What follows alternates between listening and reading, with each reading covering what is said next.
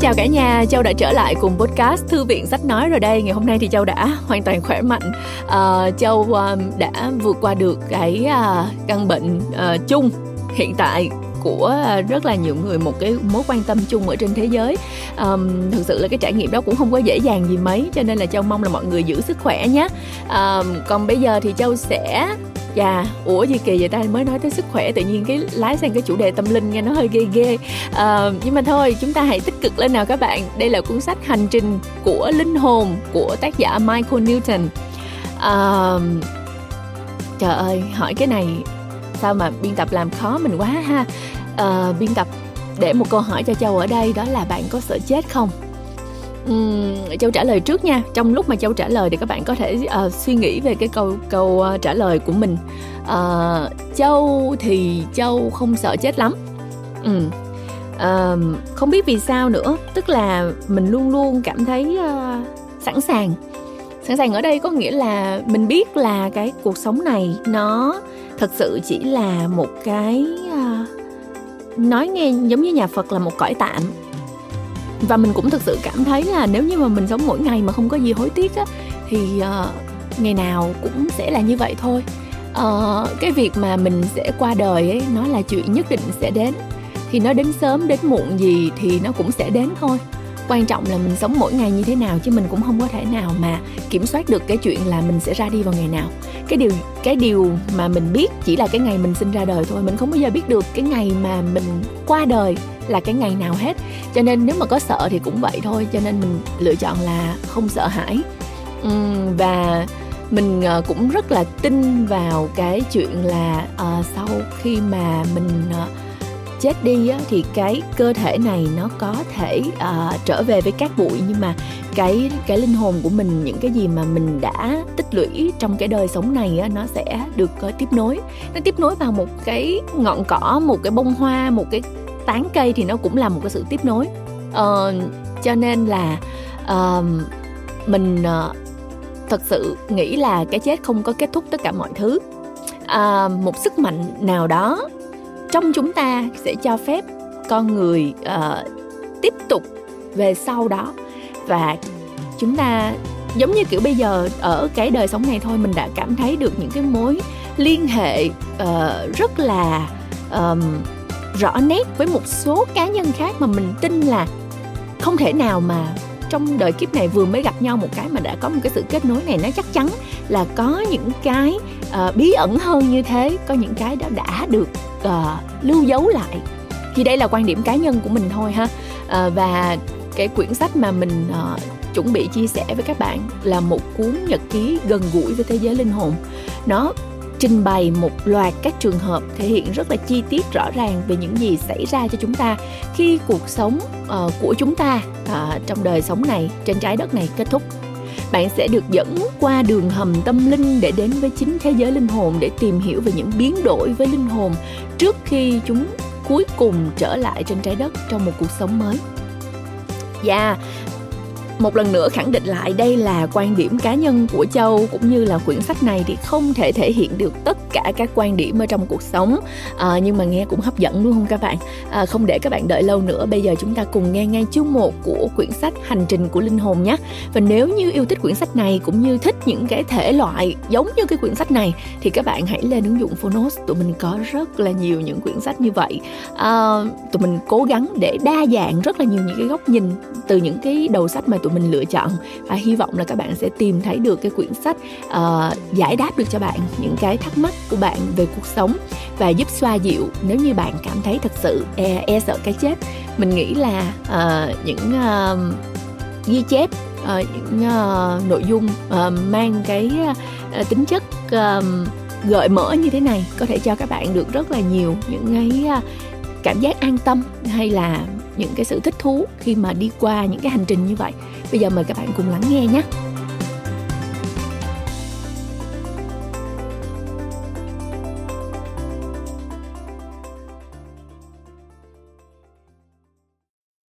Bạn đang nghe từ Phonos.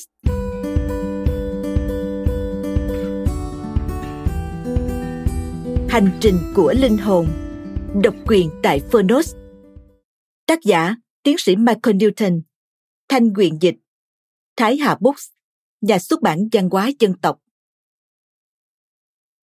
Lời nhà xuất bản Cổ nhân từng có câu, nếu đọc sách mà tin cả theo những điều có ở trong sách, thì có lẽ không nên đọc sách. Khi đọc và suy ngẫm những thông tin có trong cuốn sách này, càng cần phải có tâm thế như vậy. Những vấn đề cuốn sách Hành trình của linh hồn đề cập không mới, nhưng rõ ràng nó để lại cho chúng ta nhiều nhận thức mới trước các hiện tượng mà khoa học có thể đương đại, chưa đủ thời gian để lý giải. Đó là thành công, là sự gợi mở, là ý tưởng mà tác giả cuốn sách muốn dành cho bạn đọc. Tác giả là người phương tây, nhưng theo chúng tôi, người phương đông sẽ cảm nhận được những nét thú vị riêng và cách tri nghiệm riêng khi đọc sách. Xin chúc các bạn thấy có ích sau khi nghe cuốn sách này. Nhà xuất bản văn hóa dân tộc. Qua cặp mắt của những linh hồn bất tử vì sao bạn ở đây, trên trái đất này? Bạn sẽ đi đâu sau khi chết? Điều gì sẽ xảy ra với bạn ở đó? Nhiều cuốn sách đã viết về các kiếp trước, nhưng ít người viết về sự tồn tại của linh hồn chúng ta trong khi chờ tái sinh, cho đến khi cuốn sách đầy thách thức và gây sửng sốt này xuất hiện. Khi tiến sĩ michael newton, một nhà thôi miên học có bằng cấp, bắt đầu đưa các bệnh nhân của mình trở về quá khứ để khơi lại trong họ những ký ức về các kiếp trước ông tình cờ phát hiện ra một điều quan trọng. Có thể nhìn vào thế giới tâm linh qua cặp mắt của các đối tượng. Những người ở trong trạng thái bị thôi miên hay trạng thái siêu ý thức. Và những bệnh nhân ở trong trạng thái thay đổi này có thể nói với ông, linh hồn của họ đã làm gì giữa các kiếp sống trên trái đất? Những gì bạn sắp nghe sẽ làm lung lay những định kiến của bạn về cái chết. Qua nhiều năm, tác giả đã đưa hàng trăm người vào thế giới tâm linh 29 trường hợp được đưa ra ở đây bao gồm câu chuyện của những người theo tôn giáo, những người không có niềm tin về tâm linh và những người ở giữa các trạng thái này. Tất cả đều thể hiện một sự nhất quán đáng ngạc nhiên trong cách thức trả lời những câu hỏi về thế giới tâm linh. Tiến sĩ Newton nhận thấy rằng, đối với những bệnh nhân của ông, quá trình hàn gắn nhờ sự tìm kiếm vị trí của mỗi người trong thế giới tâm linh có ý nghĩa hơn nhiều so với việc kể lại các kiếp trước Hành trình của linh hồn thể hiện nhiều năm nghiên cứu của ông và những tri kiến có thể giúp bạn hiểu được mục đích của những lựa chọn trong cuộc sống cũng như vì sao và bằng cách nào linh hồn của bạn cũng như linh hồn của những người bạn yêu mến bất tử.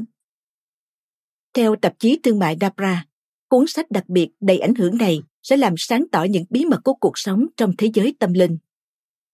Theo Dick Sutphen, Hành trình của linh hồn là thông tin siêu hình thực sự mới mẻ đầu tiên xuất hiện trong nhiều năm gần đây. Cuốn sách là tác phẩm cần thiết cho bất cứ ai muốn biết điều gì chờ đợi họ ở thế giới bên kia. Theo Hiệp hội Nghiên cứu Cuộc sống trong quá khứ và các cách điều trị, Winifred B. Lucas và thạc sĩ Karen Clark, đây là một cách tiếp cận tuyệt vời và dễ chấp nhận cho những cố gắng tìm hiểu tiếp theo của chúng ta về bản chất của sự tồn tại phản hồi của độc giả.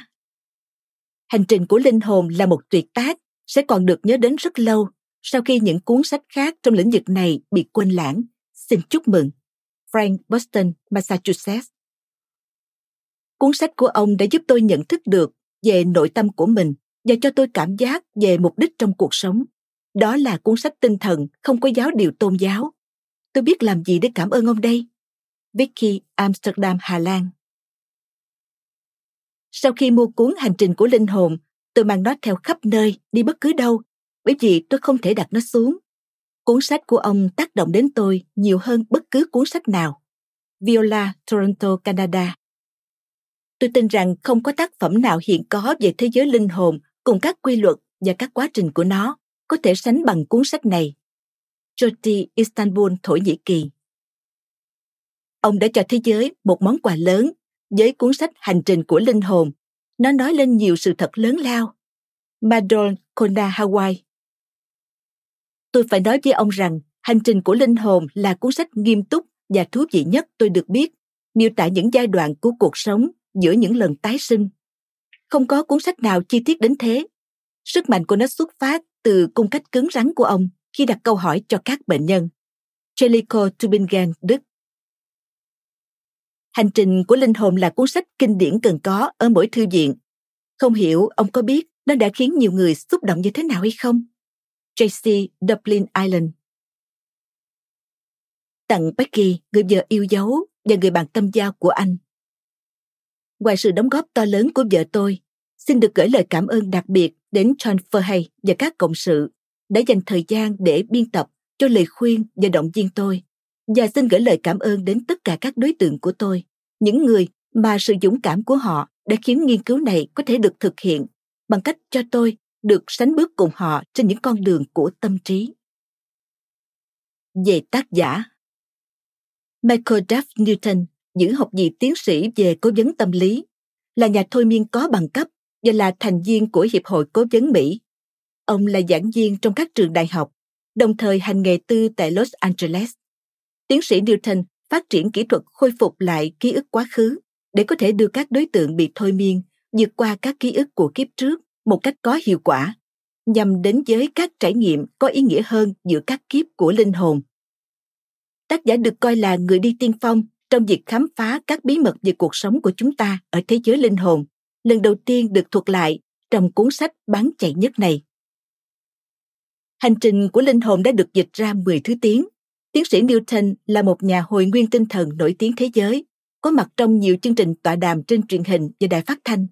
Ông còn là giảng viên về những đặc điểm biểu lộ của phong trào New Age. Một phong trào tự do diễn tả tâm linh độc nhất vô nhị trong thời hiện đại. Năm 1998, ông nhận được giải thưởng hàng năm về đóng góp đặc biệt nhất cho việc gắn liền tâm trí, cơ thể và tinh thần từ Hiệp hội Quốc gia các nhà thôi miên. Ông được ca ngợi vì nhiều năm nghiên cứu lâm sàng ký ức của linh hồn và các phát hiện về nguồn gốc vũ trụ của cuộc sống sau cái chết. Tác giả là một nhà sử học, một nhà thiên văn không chuyên và là người du lịch vòng quanh thế giới. Ông và vợ ông Peggy hiện đang sống tại Sierra Nevada Mountains ở Bắc California. Các cuốn sách khác của tác giả Số phận của linh hồn Llewellyn 2001 Cuộc sống giữa các kiếp Llewellyn 2004 Ký ức của cuộc sống sau cái chết Llewellyn 2009 Gửi thư cho tác giả Nếu bạn muốn liên lạc với tác giả, xin hãy viết cho Llewellyn Worldwide và chúng tôi sẽ chuyển yêu cầu của bạn đến tác giả.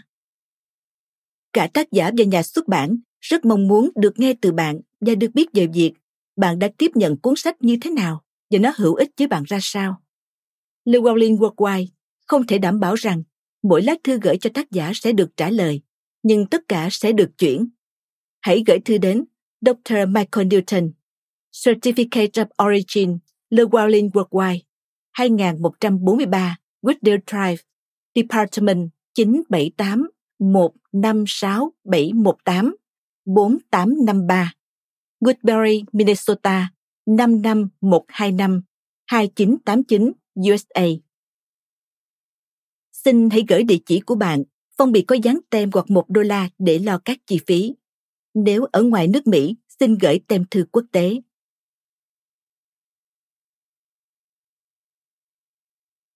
Lời nói đầu Bạn có sợ chết không? Bạn có tự hỏi điều gì sẽ xảy ra sau khi bạn chết? Liệu bạn có phải là một linh hồn đến từ đâu đó và sẽ trở về chốn ấy sau khi thân xác bạn chết đi? Hay đó chỉ là mong ước của bạn vì quá sợ hãi? Có một nghịch lý rằng con người là loài duy nhất trong mọi tạo vật trên trái đất phải kìm nén nỗi sợ cái chết để sống bình thường. Nhưng quả thế, bản năng sinh học của ta không bao giờ cho chúng ta quên nỗi nguy hiểm tối cao này đối với sự tồn tại của mình. Khi chúng ta già đi, bóng ma của cái chết cũng lớn dần lên trong tâm trí. Thậm chí cả những người theo tôn giáo cũng sợ cái chết sẽ đặt dấu chấm hết cho mỗi cá nhân. Nỗi sợ lớn nhất đối với cái chết đem đến những suy nghĩ về sự vô nghĩa của cái chết, điều kết thúc mọi mối liên hệ với gia đình và bạn bè. Cái chết làm cho mọi mục đích thực tiễn của chúng ta trở nên phù phiếm nếu cái chết đặt dấu chấm hết cho mọi điều của chúng ta, thì cuộc sống quả thật là vô nghĩa. Tuy nhiên, một sức mạnh nào đó trong chúng ta cho phép con người suy tưởng về sự tiếp tục sau đó và cảm nhận được mối liên hệ với một thế lực cao hơn và thậm chí là linh hồn bất tử. Nếu chúng ta thật sự có linh hồn thì nó sẽ đi về đâu sau khi chúng ta chết? Liệu thực sự có một loại thiên đường chứa đầy những linh hồn thông thái. Ở bên ngoài thế giới vật lý của chúng ta, trông nó ra sao? Chúng ta sẽ làm gì khi tới được đó? Có một thực thể tối cao nào chịu trách nhiệm về thiên đường đó hay không? Những câu hỏi này xưa như chính loài người và vẫn là một bí ẩn với đa số chúng ta. Những câu trả lời đích thực cho đời sống sau cái chết vẫn được đóng kín sau cánh cửa tâm linh đối với đa số mọi người. Đó là bởi vì ở trong chúng ta, vốn sẵn có khả năng quên đi danh tính của linh hồn mình. Điều mà ở mức độ nhận thức sẽ có ích cho sự hợp nhất của linh hồn và bộ não con người. Những năm gần đây, công chúng đã được nghe về những người chết tạm thời rồi sau đó sống lại, nói về một đường hầm dài, ánh sáng rực rỡ và thậm chí những cuộc gặp gỡ ngắn ngủi với những linh hồn thân thiện. Nhưng không có một ấn phẩm nào trong số các cuốn sách đã được viết mang đến cho người đọc nhiều hơn một cái nhìn thoáng qua về tất cả những gì cần biết về cuộc sống sau cái chết. Cuốn sách này là một cuốn nhật ký gần gũi về thế giới linh hồn. Nó trình bày một loạt các trường hợp thể hiện chi tiết rõ ràng về những gì xảy ra cho chúng ta khi cuộc sống trên trái đất kết thúc. Bạn sẽ được dẫn qua đường hầm tâm linh đến với chính thế giới linh hồn để tìm hiểu về những biến đổi đối với linh hồn trước khi chúng trở lại trên trái đất trong một cuộc sống mới. Tôi là một người bản chất hay nghi ngờ, mặc dù nếu xét theo nội dung cuốn sách này thì không có vẻ như vậy. Là một cố vấn và là nhà thôi miên, tôi chuyên nghiên cứu về sự thay đổi cách cư xử để điều trị những rối loạn tâm lý. Một phần lớn trong công việc của tôi bao gồm tái cấu trúc nhận thức ngắn hạn với các bệnh nhân bằng cách giúp họ kết nối những suy nghĩ và cảm xúc để khuyến khích những hành vi lành mạnh. Chúng tôi cùng nhau khơi gợi những ý nghĩa, chức năng và kết quả của những niềm tin nơi họ. Vì tôi tin rằng không có một vấn đề tâm lý nào là do tưởng tượng mà có. Trong những ngày đầu mới hành nghề, tôi phản đối những đề nghị đi về kiếp trước của mọi người do khuynh hướng truyền thống của tôi trong phương pháp điều trị. Trong khi tôi sử dụng các kỹ thuật thôi miên và khôi phục ký ức quá khứ để xác định nguồn gốc của các ký ức khó chịu và những tổn thương của tuổi thơ, tôi có cảm giác mọi cố gắng để tiếp cận kiếp trước là không chính thống và không lâm sàng. Sự quan tâm của tôi đối với tái sinh và siêu hình học chỉ là sự tò mò lý trí cho đến khi tôi làm việc với một thanh niên trẻ về điều khiển nỗi đau. Bệnh nhân này than phiền vì cảm giác đau đớn kinh niên suốt đời ở phía bên phải.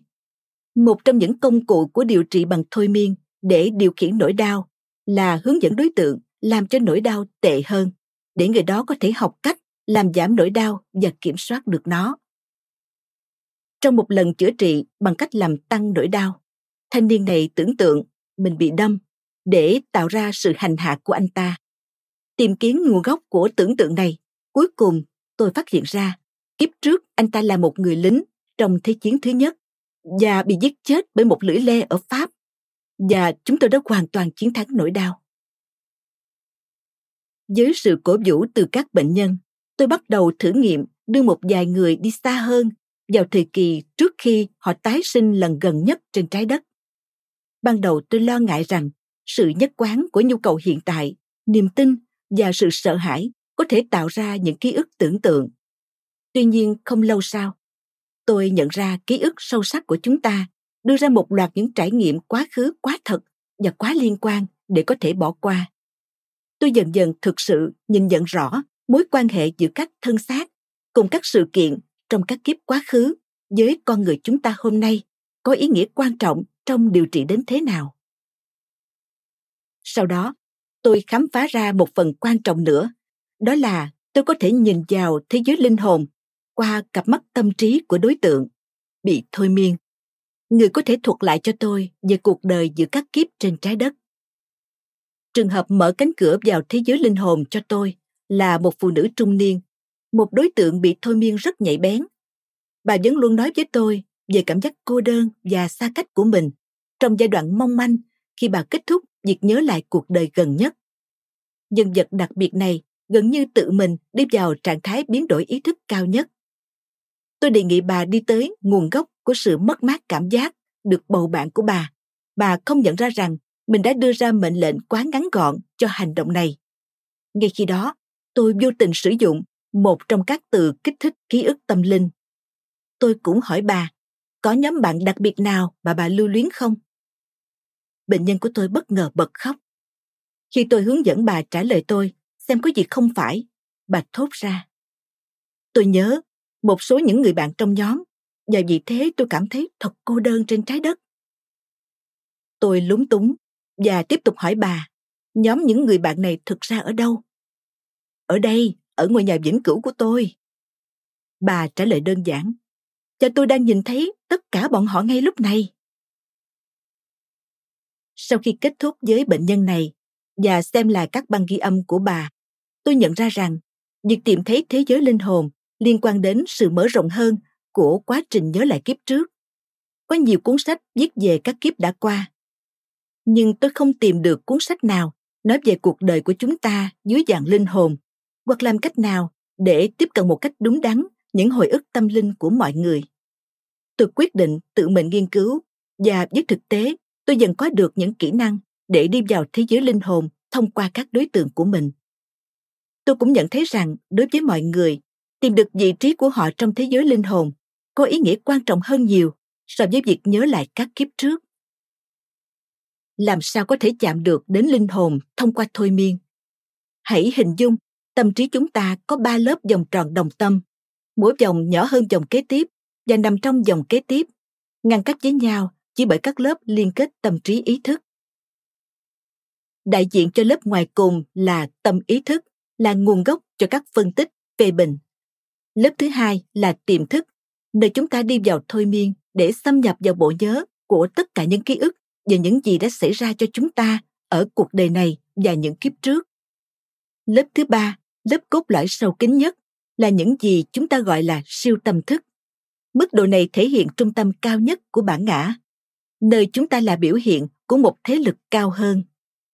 Siêu tâm thức chứa đựng danh tính thực của chúng ta được nâng lên bởi tiềm thức, nơi chứa đựng ký ức của những bản ngã đã bị biến đổi trong chúng ta qua những thân xác con người các kiếp. Siêu ý thức có thể hoàn toàn không phải là một mức độ, mà là chính linh hồn. Tâm trí siêu ý thức là trung tâm cao nhất của sự thông thái và tư duy của chúng ta. Tất cả các thông tin về cuộc sống sau cái chết của tôi xuất hiện từ nguồn năng lượng trí năng này. Thôi miên có giá trị như thế nào trong việc tìm kiếm sự thật? Con người trong trạng thái bị thôi miên, không mơ ngủ cũng như không bị ảo giác. Chúng ta không mơ trong chuỗi thứ tự thời gian cũng như không bị ảo giác trong trạng thái bị thôi miên. Khi đối tượng được đặt vào trạng thái bị thôi miên, sóng não của họ chậm dần từ trạng thái tỉnh thức beta và tiếp tục thay đổi rung động qua trạng thái thiền định alpha để đi vào một số mức độ khác nhau trong khoảng theta. Theta là thôi miên, không phải ngủ.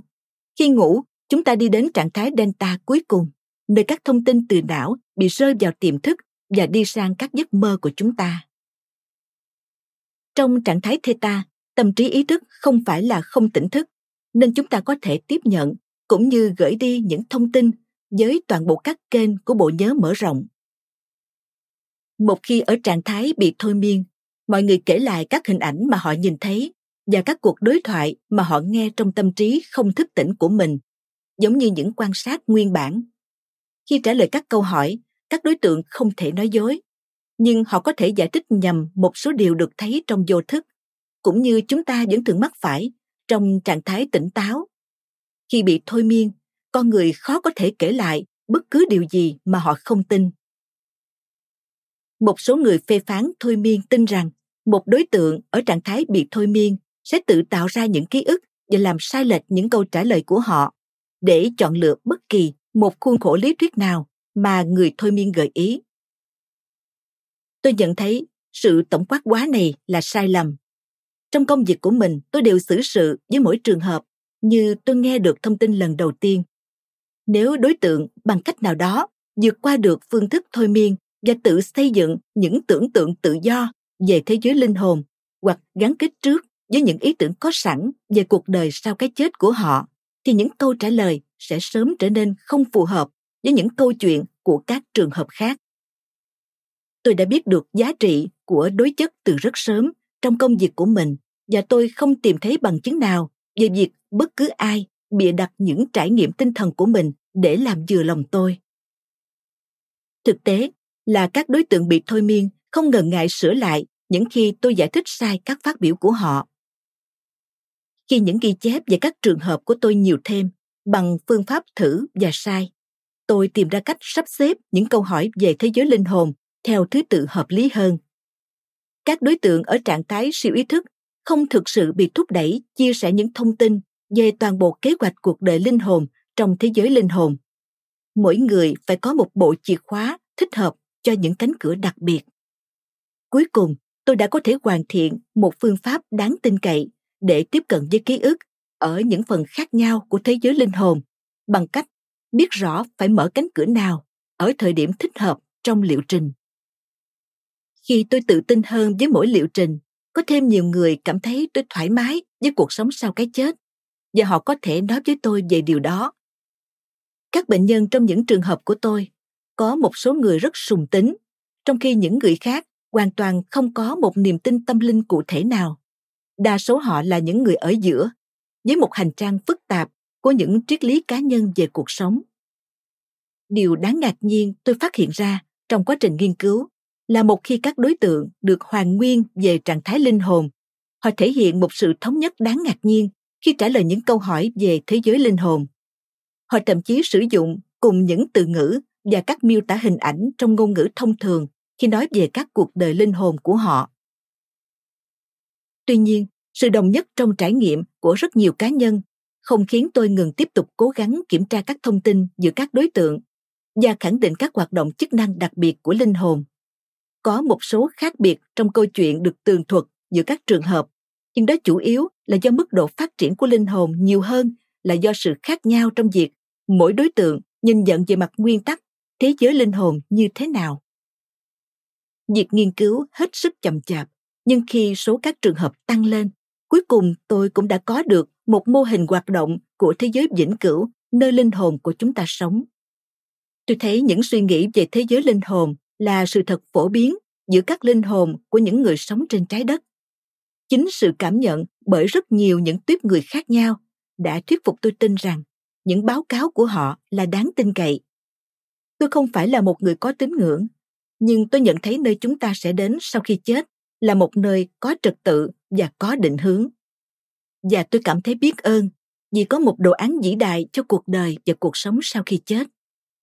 Khi tôi cân nhắc làm sao để trình bày các nghiên cứu của mình tốt nhất? Tôi quyết định phương pháp nghiên cứu tình huống sẽ cho cách thức có khả năng miêu tả nhất để độc giả có thể đánh giá ký ức của đối tượng về cuộc đời sau cái chết. Mỗi trường hợp điển hình được tôi chọn lựa thể hiện một đối thoại trực tiếp giữa tôi và đối tượng. Những lời xác nhận được lấy từ băng ghi âm trong các liệu trình của tôi. Cuốn sách này không chủ định viết về các kiếp trước của các đối tượng mà là tài liệu về các trải nghiệm của họ trong thế giới linh hồn có liên quan đến những kiếp này. Dành cho những độc giả gặp khó khăn trong việc quan niệm về linh hồn của chúng ta, như những thực thể không vật chất, những chương đầu sẽ giải thích linh hồn xuất hiện như thế nào và cách thức chúng hoạt động. Mỗi trường hợp được tóm tắt một phần vì không gian có hạn và để độc giả có được trật tự hoạt động của linh hồn theo thời gian. Các chương này được cấu trúc để cho thấy sự phát triển bình thường của linh hồn đi vào và ra khỏi thế giới linh hồn cùng với những thông tin tâm linh khác hành trình của linh hồn từ thời điểm chết cho đến khi tái sinh đã đến với tôi từ hơn 30 năm thôi miên về cuộc đời giữa các kiếp. Các hành trình của linh hồn từ thời điểm chết cho đến sự đầu thai tiếp theo nằm trong các nghiên cứu của tôi từ những năm 1970 và phát triển qua mỗi thập kỷ. Tuy nhiên, đa số các cuộc đời giữa các kiếp trong cuốn sách này được thu thập trong 10 năm gần đây. Đầu tiên, điều làm tôi ngạc nhiên là có những người nhớ những phần cuộc sống linh hồn của họ rõ ràng hơn ở những kiếp quá khứ xa hơn là những kiếp gần đây. Tuy vậy, vì một nguyên nhân nào đó, không có một đối tượng nào có thể nhớ lại toàn bộ các hoạt động của linh hồn theo thời gian mà tôi trình bày trong cuốn sách này. Các bệnh nhân của tôi nhớ một số khía cạnh của cuộc đời linh hồn của mình rõ ràng hơn trong khi những trải nghiệm khác mờ mịt đối với họ. Kết quả là thậm chí với 29 trường hợp điển hình này, tôi nhận thấy tôi không thể cho độc giả toàn bộ mảng thông tin mà tôi thu thập được về thế giới linh hồn. Do vậy các chương của tôi chứa nhiều chi tiết hơn từ nhiều trường hợp khác nữa ngoài 29 trường hợp được nêu ra. Người nghe có thể cho rằng việc đưa ra câu hỏi của tôi trong một số trường hợp là khá đòi hỏi. Trong thôi miên, cần phải giữ đối tượng đi đúng hướng. Khi làm việc trong lĩnh vực tinh thần, những đòi hỏi đối với người phụ trợ được đề cao hơn so với việc gợi nhớ lại kiếp trước. Trong trạng thái bị thôi miên, một đối tượng thông thường có khuynh hướng để cho linh hồn tâm thức của họ đi lang thang trong khi theo dõi những cảnh thú vị diễn ra. Các bệnh nhân của tôi thường muốn tôi ngừng nói để họ có thể dừng việc kể lại những gì họ thấy và tập trung tận hưởng những trải nghiệm quá khứ khi họ là linh hồn. Tôi cố gắng nhẹ nhàng và không quá đòi hỏi, nhưng những liệu trình của tôi thường là những buổi điều trị duy nhất kéo dài 3 tiếng và có nhiều điều phải thực hiện. Mọi người có thể phải đi từ xa tới gặp tôi và không thể quay lại. Tôi cảm thấy được tưởng thưởng lớn khi thấy ánh mắt kinh ngạc trên gương mặt bệnh nhân khi liệu trình của họ kết thúc. Đối với những người có cơ hội được thực sự chứng kiến sự bất tử của con người, nhận thức của họ được nâng lên một tầm cao mới, của sự tự hiểu biết và sức mạnh sẽ xuất hiện. Trước khi đánh thức các bệnh nhân của mình, tôi thường cấy những gợi ý sao thôi miên thích hợp vào ký ức họ. Vì có được tri thức về cuộc sống của linh hồn họ ở thế giới linh hồn và lịch sử của sự tồn tại vật lý trên các hành tinh cho những người này cảm giác mạnh mẽ hơn về phương hướng và năng lượng cho cuộc sống. Cuối cùng, tôi cần nói rằng những gì bạn sắp đọc có thể là một cú sốc cho quan niệm của bạn về cái chết. Những nội dung được trình bày ở đây có thể đi ngược lại những niềm tin triết học và tôn giáo của bạn. Có những độc giả sẽ thấy những quan niệm hiện hữu của mình được củng cố. Đối với những người khác, các thông tin được đưa ra trong những trường hợp điển hình này có vẻ là những câu chuyện hư cấu có tính chủ quan gợi nhớ đến những câu chuyện khoa học diễn tưởng dù niềm tin của bạn ra sao tôi cũng hy vọng bạn sẽ suy nghĩ về hàm ý dành cho nhân loại nếu những gì các đối tượng của tôi nói về cuộc sống sau cái chết là chính xác. Chương 1. Cái chết và sự ra đi. Trường hợp 1. Đối tượng Ôi Chúa ơi, tôi không thực sự chết chứ. Ý tôi là cơ thể tôi đã chết. Tôi nhìn thấy nó ở bên dưới kia, nhưng tôi đang trôi bồng bềnh. Tôi có thể nhìn xuống và thấy cơ thể tôi nằm bẹp dí trên giường bệnh. Mọi người quanh nghĩ rằng tôi đã chết, nhưng tôi không chết. Tôi muốn hét lên, ê này, tôi không chết. Điều đó thật không thể tin được. Các cô y tá kéo khăn trải giường che đầu tôi. Người thân của tôi thì khóc lóc. Tôi đáng lẽ phải chết, nhưng tôi vẫn sống. Điều đó thật lạ lùng, vì cơ thể tôi hoàn toàn chết, trong khi tôi vẫn đang lượn vòng bên trên. Tôi còn sống mà. Đây là lời của một người đàn ông trong trạng thái bị thôi miên sâu, đang sống lại trải nghiệm về cái chết. Lời của ông ta thốt lên ngắn gọn, hồi hộp và đầy hoảng sợ khi ông ta nhìn thấy và biết đến cảm giác khi là một linh hồn vừa rời khỏi thể xác vật lý. Người đàn ông này là bệnh nhân của tôi và tôi vừa mới giúp ông ta tái tạo lại khung cảnh cái chết ở kiếp trước khi ông ta nằm trên một chiếc ghế tựa thoải mái. Ít phút trước, theo hướng dẫn của tôi, trong thời gian bắt đầu làm quen với trạng thái bị thôi miên, đối tượng này đã được đưa trở về những ký ức thời thơ ấu những cảm nhận tiềm thức của ông ta từ từ kết hợp làm một khi chúng tôi cùng nhau hướng tới thời điểm ông được sinh ra. Sau đó, tôi chuẩn bị cho ông ta thực hiện một bước nhảy trong ký ức mờ mịt của thời gian bằng cách sử dụng phương pháp hình dung một tấm chắn bảo vệ. Sau khi chúng tôi kết thúc bước quan trọng trong việc điều chỉnh tinh thần này, tôi đã đưa đối tượng của mình đi qua đường hầm thời gian tưởng tượng đến kiếp sống gần đây nhất của ông ta trên trái đất. Đó là một cuộc đời ngắn ngủi vì ông ta chết đột ngột do dịch cúm năm 1918. Khi cú sốc ban đầu của việc nhìn thấy mình chết đi và cảm nhận linh hồn trôi bồng bềnh ra khỏi cơ thể đã qua đi phần nào, bệnh nhân của tôi sẵn sàng thích ứng hơn với những hình ảnh nhìn thấy trong tâm trí ông ta. Vì một phần nhỏ của lý trí, phần cơ bản của tâm trí ông vẫn còn hoạt động ông ta nhận ra rằng mình đang tái tạo một trải nghiệm của quá khứ. Điều này đòi hỏi một thời gian dài hơn bình thường vì đối tượng này là một linh hồn non trẻ và chưa quen với các chu trình của sự sinh ra, chết đi và tái sinh như nhiều bệnh nhân khác của tôi. Tuy vậy, sau một lúc, ông ta ổn định lại và bắt đầu trả lời những câu hỏi của tôi một cách tự tin hơn. Tôi nhanh chóng nâng mức độ thôi miên tiềm thức của đối tượng lên trạng thái siêu ý thức. Bây giờ ông ta đã sẵn sàng nói với tôi về thế giới linh hồn và tôi hỏi ông ta điều gì đang xảy ra.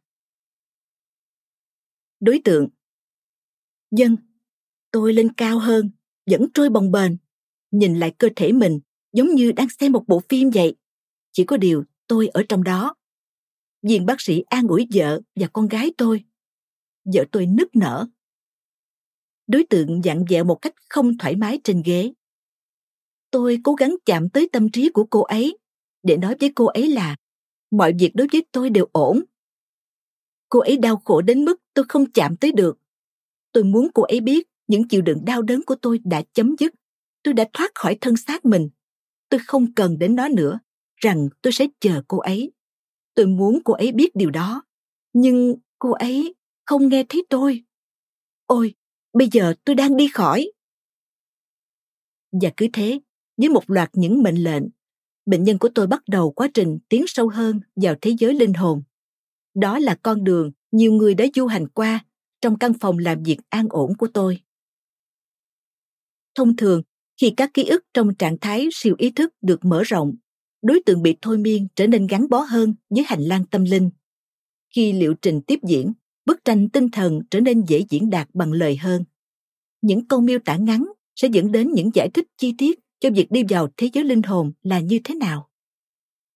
Chúng ta có một khối lượng lớn tài liệu, trong đó có quan sát của những nhân viên y tế, miêu tả những trải nghiệm ở ngoài cơ thể gần với cái chết của những người bị thương nặng trong các tai nạn. Những người này được coi là đã chết trước khi các nỗ lực y tế đưa họ quay trở lại với cuộc sống. Linh hồn có khả năng ra khỏi và quay trở lại cơ thể chủ của chúng, đặc biệt trong các tình huống đe dọa tính mạng khi cơ thể đang chết đi. Người ta nói về việc bay lơ lửng bên trên thân xác họ, đặc biệt là ở các bệnh viện, trong khi quan sát các bác sĩ thực hiện những liệu pháp để cứu sống họ đôi khi những ký ức này mờ nhạt đi khi họ sống lại trong những giai đoạn đầu của thôi miên hoàn nguyên về các kiếp trước miêu tả của các đối tượng đã đi qua những cái chết quá khứ trong tâm trí, không mâu thuẫn với các tường thuật của những người thực sự chết trong cuộc đời này trong vài phút. Sự khác nhau giữa hai nhóm này là các đối tượng bị thôi miên, không nhớ lại các trải nghiệm của họ trong cái chết tạm thời. Con người ở trạng thái bị thôi miên sâu có khả năng miêu tả cuộc sống sau cái chết vật lý thực sự. Có gì giống nhau ở việc nhớ lại sau cái chết giữa những người nói về trải nghiệm ở ngoài cơ thể? Như kết quả của chấn thương vật lý tạm thời và các đối tượng trong thôi miên nhớ lại cái chết ở kiếp trước.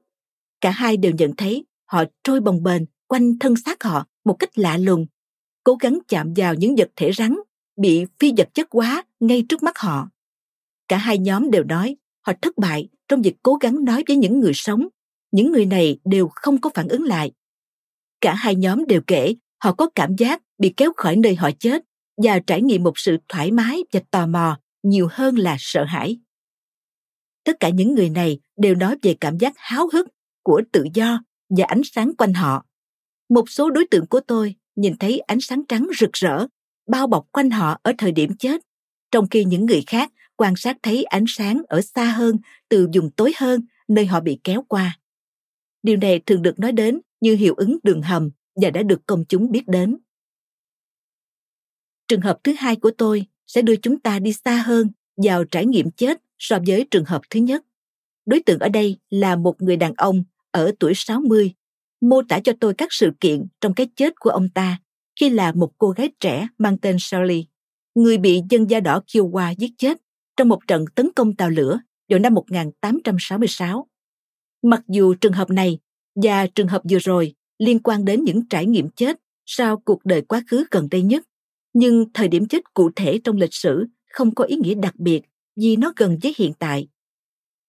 Tôi nhận thấy không có sự khác biệt đáng kể nào giữa thời gian xa xưa và hiện đại trong những ký ức về hình ảnh của thế giới linh hồn cũng như trong chất lượng của những bài học được rút ra tôi cũng phải nói rằng, đối tượng thông thường trong trạng thái bị thôi miên có khả năng phi thường để tập trung vào ngày tháng và vị trí địa lý của nhiều kiếp trước. Điều này đúng với cả những giai đoạn sớm hơn của nền văn minh loài người khi biên giới quốc gia và tên các địa điểm khác với ngày nay. Các tên cũ, ngày tháng và địa điểm có thể không phải bao giờ cũng dễ dàng nhớ lại trong mỗi kiếp trước, nhưng những miêu tả về sự trở lại thế giới linh hồn và cuộc sống trong thế giới đó luôn luôn rõ ràng. Khung cảnh của trường hợp thứ hai mở ra ở những bình nguyên phía nam nước Mỹ, ngay sau khi một mũi tên xuyên vào cổ Sally ở khoảng cách gần. Tôi luôn luôn cẩn thận với những khung cảnh cái chết có gắn liền với những chấn thương bạo lực trong các kiếp trước, vì tâm trí tiềm thức thường giữ lại những trải nghiệm này. Đối tượng trong trường hợp này đến với tôi vì sự khó chịu suốt đời ở cổ họng. Liệu pháp thả lỏng và thay đổi chương trình thường hữu ích trong những trường hợp này.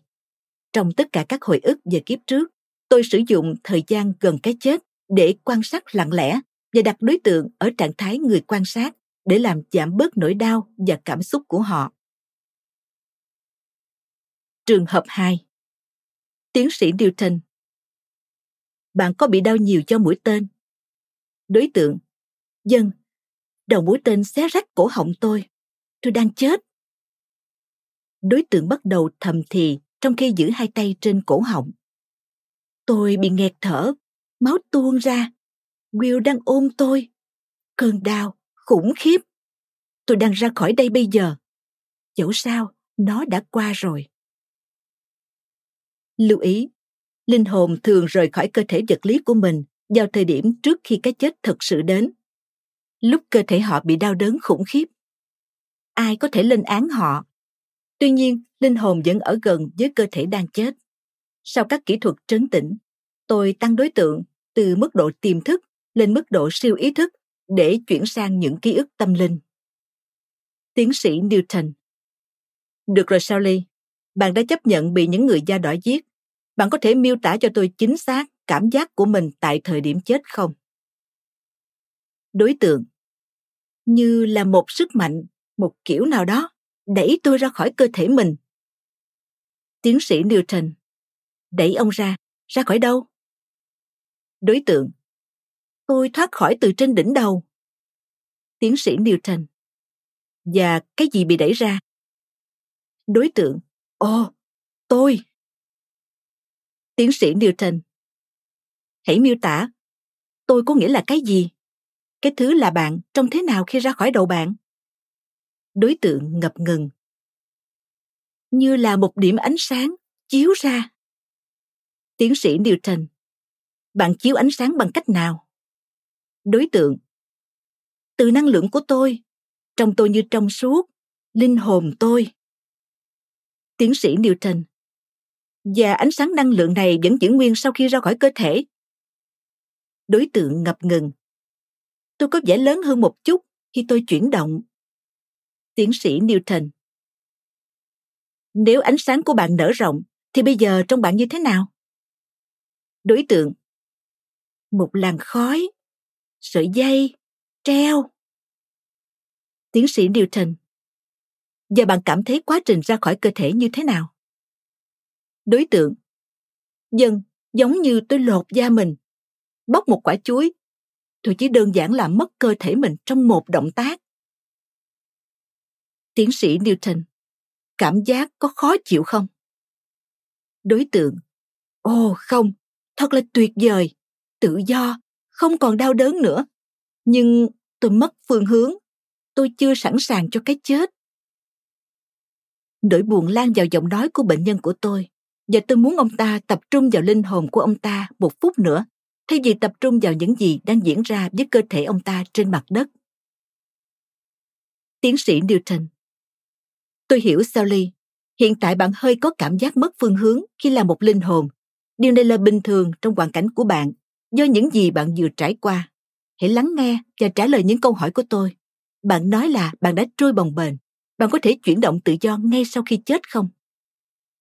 Đối tượng Điều này thật lạ như thể tôi được treo lơ lửng trong không khí, mà không phải là không khí. Ở đây không có giới hạn, không có trọng lượng. Tôi không có trọng lượng. Tiến sĩ Newton, ý bạn là giống như ở trong chân không? Đối tượng, dân không có cái gì là khối rắn quanh tôi cả. Ở đây không có chướng ngại vật nào để dấp phải. Tôi trôi dạt.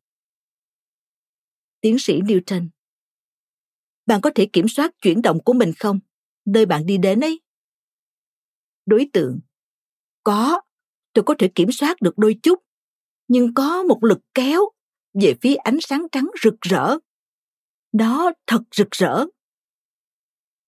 Tiến sĩ Newton, cường độ ánh sáng trắng có như nhau ở khắp nơi không? Đối tượng, sáng hơn, ở phía xa tôi, có tối hơn, xám, về phía thân xác tôi. Bắt đầu khóc. Ôi thân xác tội nghiệp của tôi, tôi chưa sẵn sàng rời đi. Đối tượng ưỡn mình trên ghế của ông ta, giống như ông ta đang chống lại điều gì đó. Tiến sĩ Newton. Không sao Sally, tôi ở đây cùng bạn.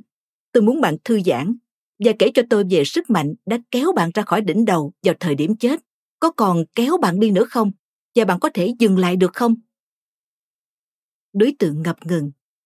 Khi tôi thoát khỏi cơ thể mình, lực kéo có giảm nhẹ. Bây giờ, tôi cảm thấy sự thúc đẩy, kéo tôi khỏi thân xác tôi. Tôi vẫn chưa muốn đi khỏi, nhưng có gì đó muốn tôi đi nhanh. Tiến sĩ Newton. Tôi hiểu Sally, nhưng tôi ngờ rằng bạn đang dần biết được bạn có thể kiểm soát. Bạn miêu tả sự lôi kéo này như thế nào? Đối tượng. Một dạng từ trường, sức mạnh, nhưng tôi muốn ở lại thêm một chút. Tiến sĩ Newton. Linh hồn bạn có thể chống lại cảm giác kéo này lâu chừng nào bạn muốn không? Đối tượng có một khoảng ngừng lâu khi đối tượng có vẻ như đang tiến hành cuộc đấu tranh nội tâm với bản thân trong cuộc đời trước khi ông là Shelley. Dân, tôi có thể nếu tôi thực sự muốn ở lại. Đối tượng bắt đầu khóc. Ôi những gì lũ ngoại rợ ấy đã làm với cơ thể tôi thật khủng khiếp. Máu loang khắp nơi trên chiếc váy xanh đẹp đẽ của tôi. Chồng tôi, Will, đang cố giữ lấy tôi và vẫn đang chiến đấu cùng các bạn của chúng tôi chống lại dân Kiowa. Lưu ý, tôi củng cố hình ảnh tưởng tượng của tấm khiên bảo vệ xung quanh đối tượng này, một điều rất quan trọng để làm cơ sở cho các phương thức xoa dịu. Linh hồn của Sally vẫn bay lượn trên cơ thể cô sau khi tôi đưa khung cảnh tiến lên với thời gian đến khi những người Andean bị đẩy lùi bởi những khẩu súng trường từ toa tàu. Tiến sĩ Newton Sally, chồng bạn đang làm gì ngay sau cuộc tấn công? Đối tượng Ôi thật tốt, anh ấy không bị thương, nhưng... Với dễ buồn đau. Anh ấy đang ôm lấy xác tôi, khóc cho tôi. Anh ấy không thể làm gì được cho tôi. Nhưng anh ấy có vẻ chưa nhận ra điều đó. Tôi đã lạnh giá, nhưng đôi tay của anh ấy vẫn ở quanh mặt tôi, hôn tôi. Tiến sĩ Newton Thế bạn làm gì trong thời điểm này? Đối tượng Tôi ở trên đầu Will. Tôi cố gắng an ủi anh ấy. Tôi muốn anh ấy cảm thấy tình yêu của tôi không thực sự ra đi. Tôi muốn anh ấy biết anh ấy không mất tôi mãi mãi và tôi sẽ còn gặp lại anh ấy. Tiến sĩ Newton Các thông điệp của cô có đến được nơi không? Đối tượng Anh ấy rất đau khổ, nhưng anh ấy cảm nhận được sự tồn tại của tôi. Tôi biết điều đó. Các bạn của chúng tôi dây quanh anh ấy và cuối cùng họ tách chúng tôi ra. Họ muốn sắp xếp lại các toa tàu và tiếp tục hành trình. Tiến sĩ Newton Thế điều gì xảy ra với linh hồn bạn bây giờ? Đối tượng Tôi vẫn chống lại cảm giác kéo. Tôi muốn ở lại. Tiến sĩ Newton Tại sao thế? Đối tượng Ôi, tôi biết là tôi đã chết, nhưng tôi vẫn chưa sẵn sàng rời bỏ Will. Và tôi muốn xem họ chôn cất tôi. Tiến sĩ Newton Cô có nhìn thấy hay cảm thấy thực thể tinh thần nào khác xung quanh cô tại thời điểm này không? Đối tượng ngập ngừng. Họ ở gần tôi. Tôi sắp nhìn thấy họ thôi. Tôi cảm nhận được tình yêu của họ. Và tôi muốn Will cảm nhận được tình yêu của tôi. Họ chờ cho đến khi tôi sẵn sàng. Tiến sĩ Newton Thời gian trôi qua, bạn có thể an ủi Will không? Đối tượng Tôi cố gắng đến với tâm thức của anh ấy. Tiến sĩ Newton và bạn thành công chứ đối tượng ngập ngừng tôi nghĩ có một chút anh ấy cảm thấy tôi anh ấy nhận thấy tình yêu tiến sĩ newton được rồi Sally, bây giờ chúng ta sẽ đi tiếp theo thời gian. Bạn có nhìn thấy các bạn trong toa tàu đặt xác bạn vào một kiểu mộ nào đó không? Đối tượng, giọng tự tin hơn. Dân, họ đã chôn cất tôi. Đã đến lúc tôi phải đi, họ đang đến với tôi bây giờ. Tôi đang di chuyển về phía ánh sáng rực rỡ hơn. Ngược với niềm tin của nhiều người, linh hồn thường ít quan tâm đến điều gì xảy ra với thân xác họ một khi đã chết điều này không phải là sự nhẫn tâm đối với các hoàn cảnh cá nhân và với những người họ để lại trên trái đất mà là sự công nhận tính chất cuối cùng của cái chết họ có mong muốn được đi nhanh chóng trên con đường đến với vẻ đẹp của thế giới linh hồn tuy nhiên nhiều linh hồn khác lại muốn được bay lượn xung quanh chỗ họ chết trong một vài ngày thường đến khi tang lễ của họ được cử hành xong thời gian có vẻ như được đẩy nhanh đối với linh hồn và những ngày trên trái đất có thể chỉ là vài phút đối với họ. Có nhiều loại động cơ thúc đẩy khác nhau đối với các linh hồn nán lại. Chẳng hạn, người bị ám sát hoặc bị giết chết đột ngột trong một tai nạn thường không muốn rời đi ngay. Tôi nhận thấy những linh hồn này thường quan mang hoặc tức giận. Hội chứng linh hồn lẫn giỡn là thực tế với cái chết của những người trẻ tuổi bị bất ngờ tách khỏi dạng con người, thậm chí cả sau thời gian bệnh lâu dài, vẫn là cú sốc đối với linh hồn thông thường và điều này cũng làm cho linh hồn ngần ngại rời đi vào thời điểm chết. Cũng có gì đó mang tính biểu tượng về thời gian chuẩn bị tang lễ, thông thường từ 3 đến 5 ngày đối với các linh hồn.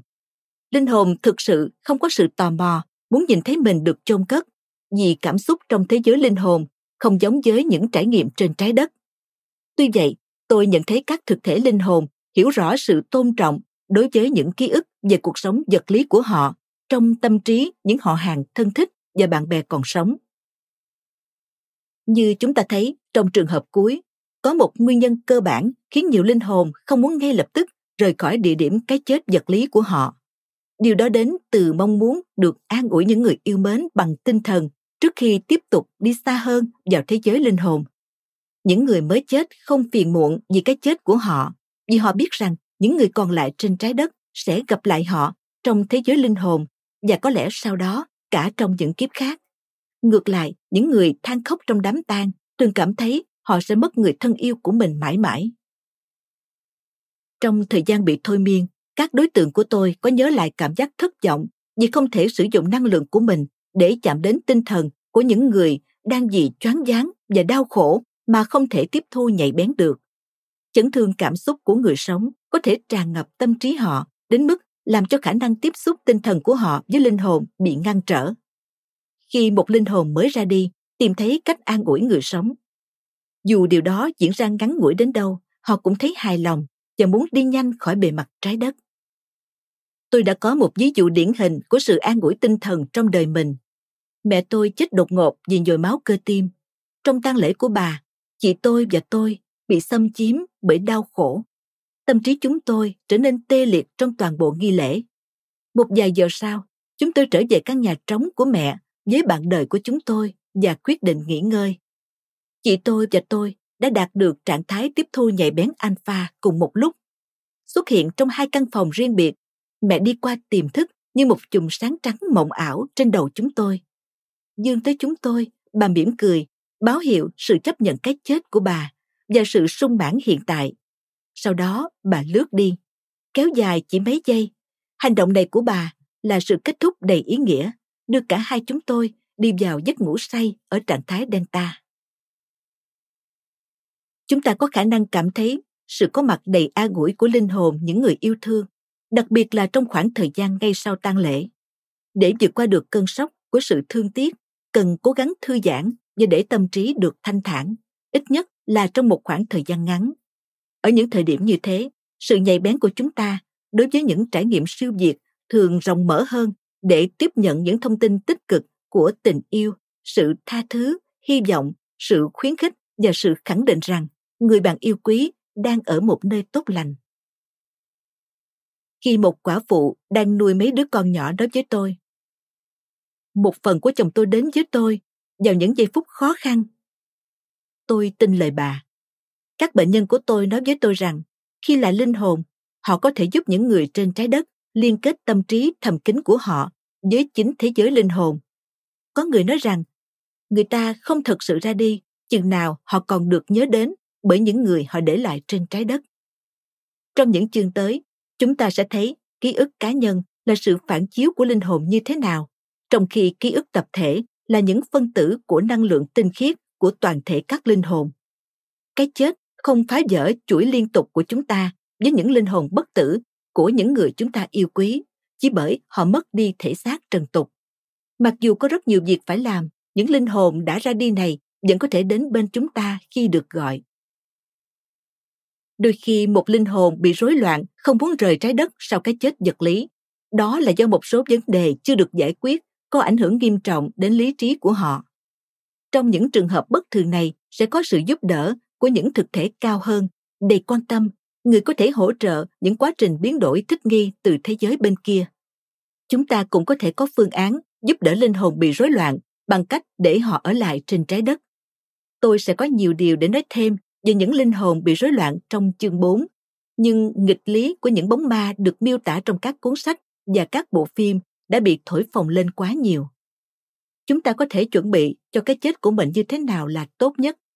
Cuộc đời của chúng ta có thể ngắn hay dài, khỏe mạnh hay đau ốm, nhưng sẽ đến lúc tất cả chúng ta phải gặp gỡ cái chết bằng cách thích hợp với mình. Nếu có một thời gian dài đau ốm dẫn đến cái chết, thì chúng ta sẽ có thời gian để chuẩn bị tâm trí một khi cú sốc ban đầu, sự chối bỏ và đau khổ đã qua đi.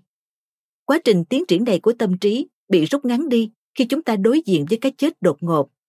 Khi giờ phút cuối của cuộc sống vật lý đến gần, mỗi chúng ta đều có khả năng kết gắn với lý trí cao hơn. Quá trình chết là giai đoạn dễ dàng nhất cho sự thức tỉnh tinh thần trong các kiếp sống. Đó là khi chúng ta có thể cảm thấy linh hồn mình kết nối với sự vĩnh cửu của thời gian. Mặc dù có những người hấp hối, thấy việc chấp nhận cái chết còn khó khăn hơn là đầu hàng. Những người chăm sóc làm việc xung quanh người hấp hối nói rằng đa số mọi người đạt được trạng thái ra đi thanh thản gần thời điểm cuối. Tôi tin rằng những người đang hấp hối được trao cho lối vào kiến thức tối cao của lý trí vĩnh cửu và điều này thường được biểu lộ trên gương mặt họ. Nhiều người trong số họ nhận thấy có gì đó lớn lao đang chờ đợi họ ở đó và đó là điều tốt lành. Những người hấp hối đi qua sự biến đổi của sự chia ly giữa linh hồn với cơ thể dây mượn của họ. Người ta thường gắn cái chết với sự mất đi của sinh lực, trong khi thực ra điều đó hoàn toàn ngược lại. Chúng ta mất đi thể xác mình trong cái chết, nhưng năng lượng sống vĩnh cửu của chúng ta liên kết với sức mạnh của siêu linh hồn thiên liêng. Cái chết không phải là bóng tối mà là ánh sáng. Các bệnh nhân của tôi nói, sau khi nhớ lại các trải nghiệm chết trong quá khứ, họ tràn đầy cảm giác tự do khi được thoát khỏi cơ thể bị bó buộc với trái đất. Đến nỗi họ nóng lòng được bắt đầu hành trình linh hồn của họ để tới một nơi thật thanh bình và quen thuộc. Trong các trường hợp tiếp theo, chúng ta sẽ tìm hiểu cuộc sống của họ như thế nào sau cái chết. Cảm ơn bạn đã lắng nghe podcast Thư viện Sách Nói. Tải ngay ứng dụng Phonos để nghe trọn vẹn sách nói của kỳ này bạn nhé. Hẹn gặp lại bạn trong các podcast sau.